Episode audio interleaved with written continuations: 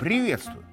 Снова вечер, снова новости кончились, хотя на деле на этой неделе кому какая разница была, были ли международные где-то новости, или же они даже и не начинались вовсе. А все потому, что под давлением сейлс-менеджеров, маркетологов и лично товарища Безоса, главы медийного и торгового спрута и кракена Амазон, у толерантной части человечества случились в эти дни буквально именины сердца. И семидневка в ихнем календаре была загодя обозначена на схеме буквами «М» и «Жо». Да и в целом, их время пролетело под знаком, который они могли считать Студебекером, ну или сердечком, этим самым. Но до сих пор, еще с античности, он таки назывался «Бедра Афродиты». Да-да, это я, Лавров, про неискренне приторное от шоколада на пальмовом масле День Святого В. Единственный в истории Homo sapiens праздник, который им всем придумали брошенные плюшевые медведи. И раз такое событие бывает раз в году, то про него конкретно, а также в общем про виды любви, как в том анекдоте, со слайдами. Мы, и особо отмечу это в традиционной нашей международной рубрике «Лавров за гранью», с вами нынче давайте полюбовно и поговорим. Итак, какие же виды любви бывают товарищи? Вот я, например, люблю барышень. И для отмечания этого факта мне особая строчка в ежедневник и напоминания в Фейсбуке не нужны.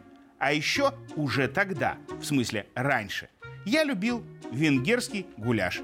Ну а с этого понедельника я его еще больше ку. А все потому, что к нам на неделе приехал их министр иностранных дел с дружественным и, что по нынешним временам редкость, миролюбивым визитом. Как говорится, дождались, дожились, что главными пацифистами Евросоюза стали сыны Атилы, евроинтегратора V века, известного обитателям античности и любому шестикласснику по кличке Божья Кара. И все же это случилось. В наши дни так мирно и по-соседски, как потомки гуннов-венгры, себя в Евросоюзе ведут вообще далеко не только лишь все. Наверное, потому что в какой другой части ЕС, куда ни плюнь, все попадешь в бывшего дипломата и книга Люба. И надо отметить, все, как романтики и хардкорщики, любят там только одну – книгу Джорджа нашего Оруэлла «1984». А иначе как объяснить, что в любом интервью бывшие дипломаты Европы цитируют его знаменитую фразу «Война – это мир», причем не ссылаясь на первоисточник. Например, Жозеп Барель, социалист, которого еще в 21-м критиковали за мягкость и пацифизм. Возьми на неделе да ляпни. Дипломатия в сочетании с поставками оружия – хороший способ достижения мира. И ладно бы он был безграмотным садовником, а вроде ж приличный человек, очки одел, интеллигент несчастный.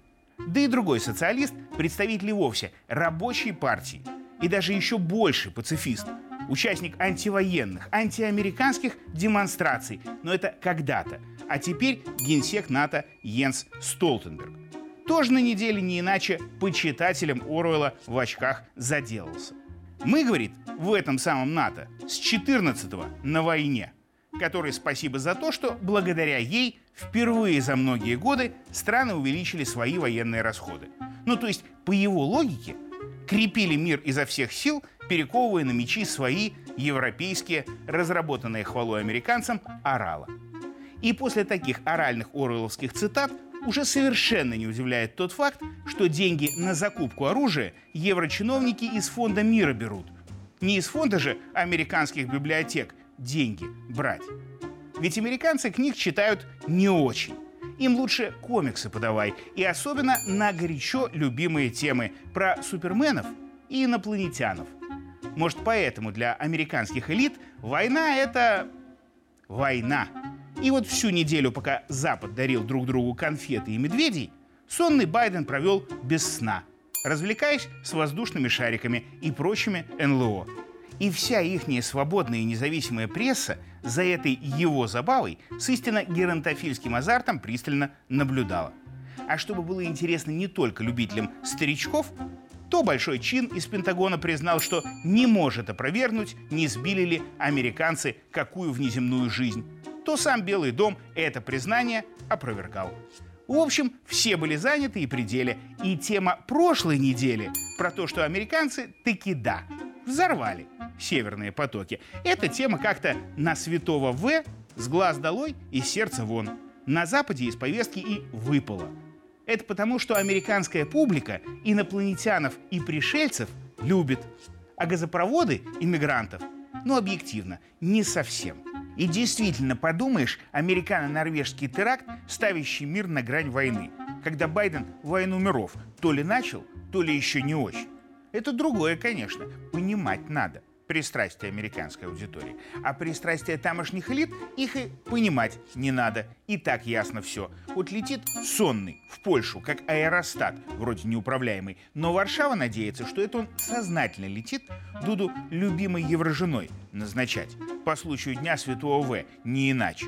Хотя на деле планируют не любовью заниматься, а войной. Однако ихняя пресса вся – уже написала, чтобы крепкий мир после войны с Россией обустраивать. А если бы он серьезно мира хотел, принял бы серьезное предложение в Минск залетать. У нас бы и переговоры мирные провели не впервой, да и судьбу Варшавы решили бы заодно, раз поляки так хотят.